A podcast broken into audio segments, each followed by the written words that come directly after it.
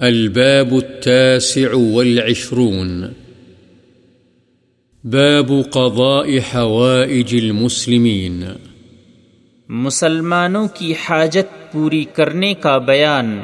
وافعلوا الخير لعلكم تفلحون۔ اللہ تعالی نے فرمایا تم بھلائی کرو تاکہ فلاح پاؤ۔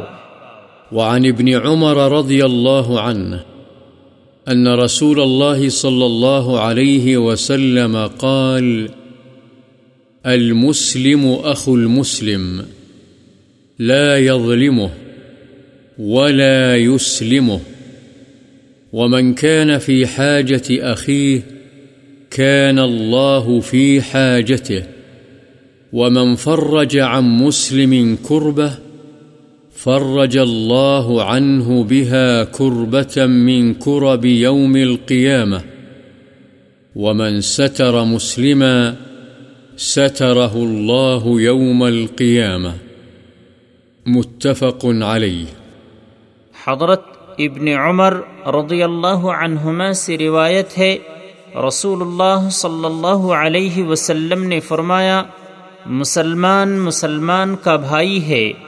نہ اس پر ظلم کرتا، نہ اس کی مدد چھوڑتا ہے۔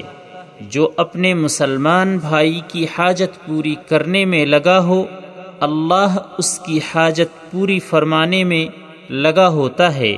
اور جو کسی مسلمان کی پریشانی دور کرتا ہے، اللہ تعالی اس کی وجہ سے اس کی قیامت کی پریشانیوں میں سے کوئی بڑی پریشانی دور فرما دے گا۔ اور جس نے کسی مسلمان کی پردہ پوشی کی، اللہ تعالی قیامت والے دن اس کی پردہ پوشی فرمائے گا۔ متفق علیہ۔ وعن أبي هريرة رضي الله عنه عن النبي صلى الله عليه وسلم قال، من نفس عن مؤمن كربة من كرب الدنيا نفس الله عنه كربة من كرب يوم القيامة ومن يسر على معسر يسر الله عليه في الدنيا والآخرة ومن ستر مسلماً ستره الله في الدنيا والآخرة والله في عون العبد ما كان العبد في عون أخيه ومن سلك طريقا يلتمس فيه علما سهل الله له به طريقا إلى الجنة وما اجتمع قوم في بيت من بيوت الله تعالى يتلون كتاب الله ويتدارسونه بينهم إلا نزلت عليهم السكينة وغشيتهم الرحمة وحفتهم الملائكة وذكرهم الله في من عنده ومن بطأ به عمله لم يسرع به نسبه رواہ مسلم. حضرت ابو حریرہ رضی اللہ عنہ سے روایت ہے، نبی کریم صلی اللہ علیہ وسلم نے فرمایا جس نے کسی مؤمن سے دنیا کی تکلیفوں میں سے کوئی تکلیف دور کی، اللہ تعالی اس کی قیامت کی تکلیفوں میں سے کوئی بڑی تکلیف دور فرما دے گا۔ جس نے کسی تنگ دست اور عصیر الحال یعنی بدحال پر آسانی کی، اللہ تعالی اس پر دنیا و آخرت میں آسانی فرمائے گا۔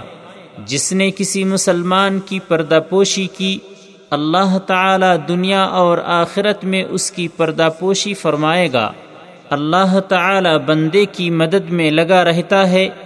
جب تک بندہ اپنے مسلمان بھائی کی مدد میں لگا رہتا ہے۔ جو ایسے راستے پر چلتا ہے جس میں وہ علم دین تلاش کرتا ہے، اللہ تعالی اس کے ذریعے سے اس کے لیے جنت کا راستہ آسان فرما دیتا ہے۔ اور جو لوگ بھی اللہ کے گھروں میں سے کسی گھر میں جمع ہو کر اللہ کی کتاب کی تلاوت کرتے اور آپس میں اس کی تدریس یعنی سیکھتے یا سکھلاتے بحث و تکرار کرتے ہیں، تو ان پر اللہ کی طرف سے سکینت نازل ہوتی ہے۔ انہیں رحمت ڈھانپ لیتی ہے۔ فرشتے انہیں گھیر لیتے ہیں۔ اور اللہ تعالی ان کا ذکر ان فرشتوں میں فرماتا ہے جو اس کے پاس ہوتے ہیں، اور جس کو اس کا عمل پیچھے چھوڑ گیا، اس کا نصب اسے آگے نہیں بڑھائے گا۔ مسلم